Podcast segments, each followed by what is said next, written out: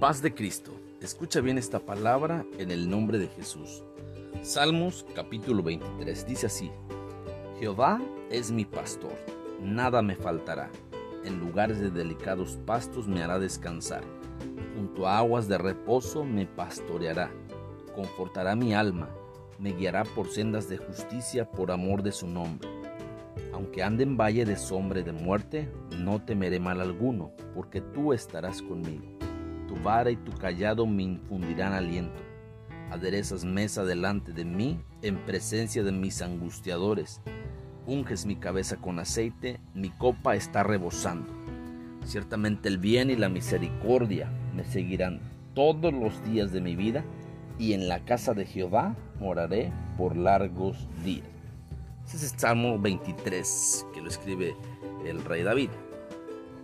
Es curioso e interesante el poder entender hasta dónde pudo observar la figura del pastor con la oveja.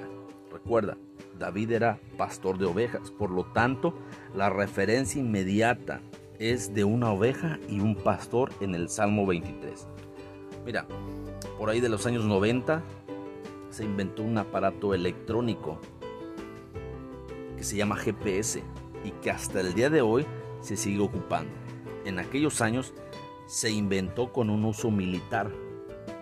La milicia de los Estados Unidos quería dirigir misiles específicos a ciertos lugares, ciertas ciudades, con muy poco margen de error.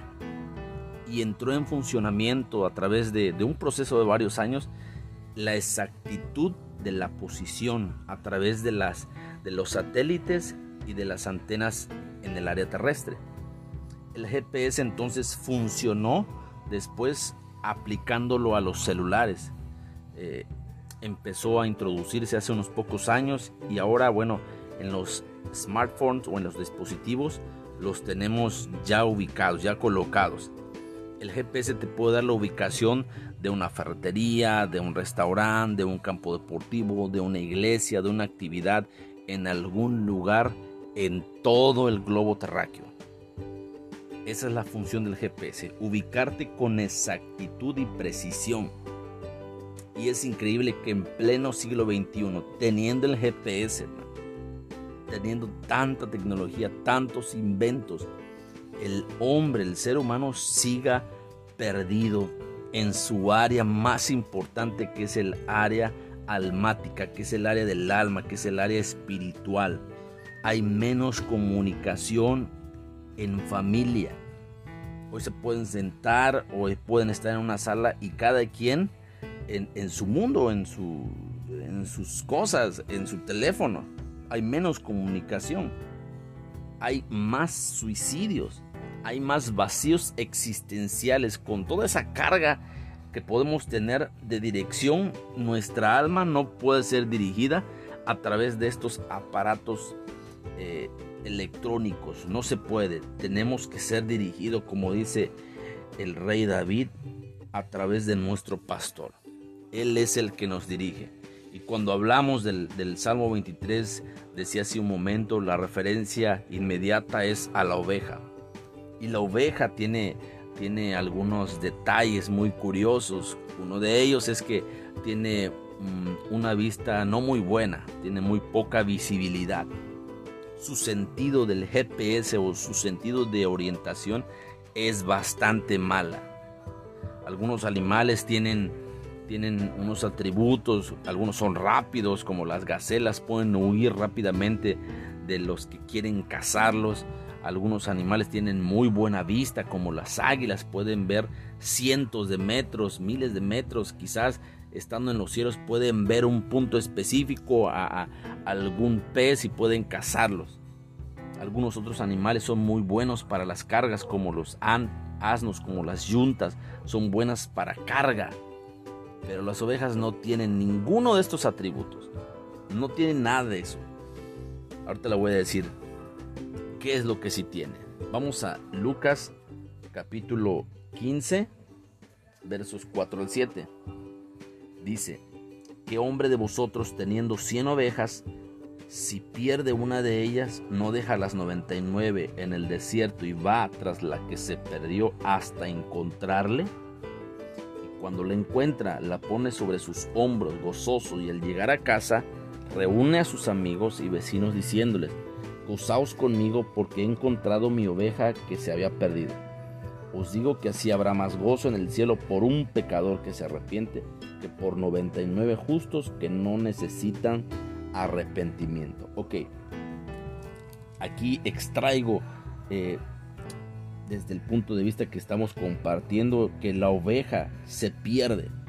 Es decir, de todas las ovejas, de las 100 que tiene, habrá alguna que se va a perder porque no tiene muy buena visión, porque tiene el peor sentido de orientación de las 100.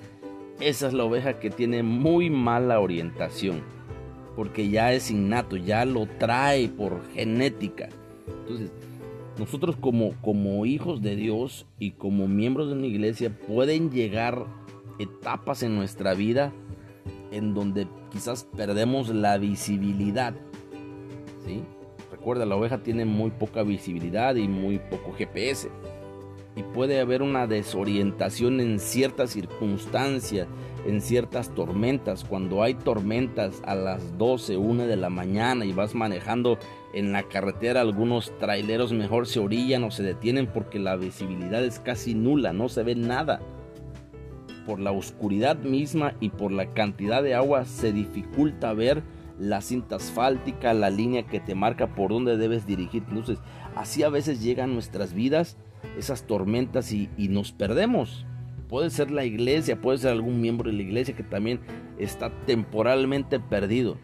Pero aquí es donde viene eh, eh, la confianza del pastor. ¿sí? El rey David dice, Jehová es mi pastor. Y más adelante dice, su vara y su callado me infundirán aliento. Es decir, si ando perdido, si andas perdida por alguna circunstancia familiar, por alguna circunstancia económica, laboral, por alguna situación médica, fisiológica que esté pasando en tu vida y de repente perdiste la dirección, no te preocupes porque Jehová sigue siendo tu pastor. Ten la confianza de que si tú te acercas a Él, venid a cuentas, dice, dice Jehová, dice el Señor. ¿Sí? Estemos a cuentas, si, si tus pecados son como como la grana, como la lana, serán emblanquecidos. Es decir, el Señor tiene la capacidad de restaurarte, de restituirte, que es lo que vuelve a mencionar el salmista, el rey David. ¿sí? Él es nuestra confianza, él es, él es, en Él estamos seguros que si algo está, no sé, pasando en nuestra alma, Él se va a encargar de solucionar el problema que tenemos. ¿sí? Verso 5 dice, aderezas mesa delante de mí en presencia de mis angustiadores. O puedes poner, de esa angustia que yo tengo, es Jehová el que me da esa, esa paz, ese deleite, ese gozo de que tengo la confianza de que voy a salir adelante. No por mis fuerzas, porque ya vi que está bien fuerte la tormenta, que ni aún otras personas pueden pasar por ese camino yo tampoco, pero mi Dios sí puede. Él camina sobre las aguas y Él reprende las tormentas. Se llama Jesucristo. Él es nuestro Señor. Entonces, hay tanto que aprender de la palabra del Señor, hermanos. El verso 2 del capítulo 23 dice, en lugares de delicados pastos me hará descansar, junto a aguas de reposo me pastoreará. Dos figuras importantes, el alimento, ¿sí? el tipo de alimento, la dieta espiritual que, que tiene que ver con, con lo sólido y con lo líquido, es decir, con el pasto y con las aguas o con la bebida. El verso 2 está encerrando estos dos principios del tipo de, dieta. Un nutriólogo te va a decir que tu dieta debe de ser eh, ciertas verduras, ciertas frutas y puedes distribuir las ciertas carnes, carnes magras, carnes blancas en la semana. Y siempre acompañado de un líquido, siempre acompañado de un vaso de agua. Entonces la dieta espiritual, hermano. Es bien importante para ti como oveja. Para mí como oveja es importante considerar este verso 2. Cuando come, dice, en lugares de delicados pastos me hará descansar. Cuando tú comes, y ese es un muy mal hábito que tenemos los mexicanos. Yo en lo personal no lo tengo, pero conozco a muchas gentes, muchas personas que se sientan a comer y parece que están compitiendo con Checo Pérez para ver quién gana el primer lugar de, acabarse el plato. Y no se trata de eso. Eh, un alimento se disfruta, se, se, mastica bien para que haya una buena digestión. Si Un nutriólogo te va a decir, tómate tu tiempo, tantas, tantas mordidas le das a ciertos bocados, acompáñalo con tu líquido para que te pueda aprovechar mejor. Entonces, la oveja es como un rumiante también que cuando come, después de que come, dice, en lugares de delicados pastos, descansa. Es decir, como que medita, como que entra en una etapa de voy a meditar, voy a reflexionar, voy a pensar a ver cuál es la mejor dirección eh, eh, deteneos, dice el profeta Jeremías, paraos en los caminos. Es decir, debe de haber un alto en tu vida para, en el caso del Salmo 23, de digerir bien la situación que tú estás pasando, de poder reflexionar qué estoy haciendo en mi vida, qué estoy haciendo bien, qué estoy haciendo mal, cuáles son mis fortalezas, cuáles son mis debilidades, dónde le tengo que echar un poquito más de ganas, cuál es el área que ahorita por lo pronto no necesito meterle mucha mano porque esa, esa área está muy alta, está muy fuerte, pero hay otras áreas débiles. Si me entiendes, es el tiempo de reflexión. Por eso la meditación de la palabra. Cuando tú leas un capítulo, eh, decía un escritor y evangelista inglés, que es mejor que tú puedas reflexionar con un mismo capítulo por lo menos un mes a que en un mes leas muchos capítulos sin entender nada. Esa es la reflexión, esa es la, la meditación, el que tú puedas profundizar, ¿sí? escudriñar, eso es lo que dice Juan 5:39. Escudriñar, no es solamente ya lo encontré, pues ya lo tengo, no. Escudriñar quiere decir ahora voy a tratar de comprender lo que Dios me está diciendo a mí. Cada vez que yo voy a un culto, cada vez que yo voy al lugar de bendición, yo voy por una palabra que Dios a mí me está dando. Es un pan que me lo está dando a mí el Señor. Y en la segunda sección del verso 2 dice junto a aguas de reposo. Las aguas son la dirección del Espíritu Santo. Es la dirección del Espíritu Santo. Ok, ahora ya entendí, ya estoy meditando. Permito que el Espíritu Santo me dirija a tomar la mejor decisión, el mejor pensamiento, mi mejor actuar, mi mejor hablar. Bien importantes, ¿verdad? en pasos delicados me hará descansar, junto a aguas de reposo me pastoreará.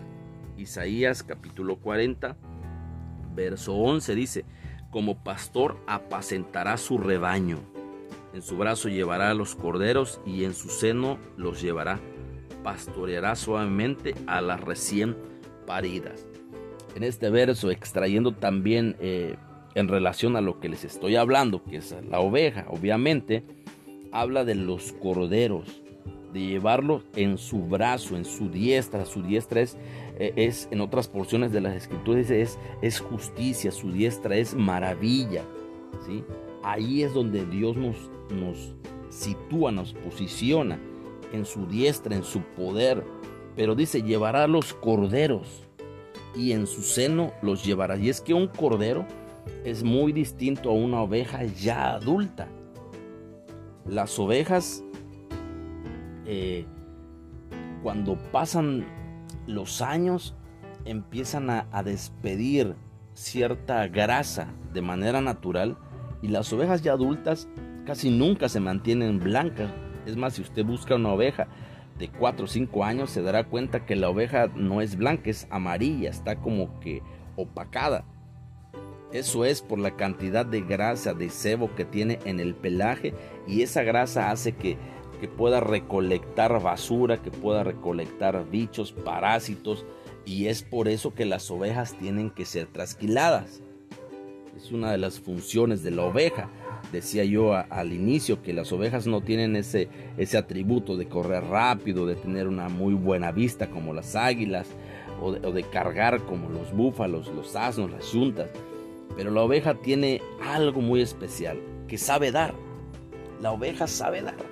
En la figura de la transquilación, no solamente y, y, y en ese término de la lana, no solamente se refiere a lo material, la oveja sabe dar. Nosotros como hijos de Dios y como ovejas del prado del Señor, sabemos dar una buena ofrenda, pero también sabemos dar una buena alabanza. Sabemos dar un buen tiempo en oración para el Señor. Señor, te doy este tiempo porque tú me lo diste, tú pensaste en mí primero, desde antes de la fundación, desde antes que yo naciera, ya habías pensado en mí. Sé dar, como oveja, sé dar. Ese es uno de los principios como ovejas que nosotros tenemos, Dentro de la iglesia sabemos dar. La oveja da la lana. Nosotros como oveja damos, damos de corazón, ayudamos. Hermano, ¿en qué te puedo ayudar? Sé dar. Tengo que lavar hoy los baños, sé dar. Eh, tengo que acomodar las sillas, yo doy de corazón. Tenemos que comprar algún producto, lo hacemos. Tenemos una actividad, vamos. Sabemos dar las ovejas. Amén. Entonces, bien importante poder entender la figura de Isaías 41. Como pastor apacentará su rebaño y en su brazo llevará los corderos. Decía que ya las, las ovejas mayores no son blancas. Pero en el verso 11 dice que los corderos, los corderos sí son blancos. Es decir, habla de la pureza. Y la única manera de que una oveja al pasar de los años se siga manteniendo blanca, es decir, en pureza, en santidad, es a través de Jesucristo. Es a través de su sangre, es a través de meditar su palabra. Él es el pan de vida. Es a través de la dieta que yo pueda tener en mi vida espiritual diaria.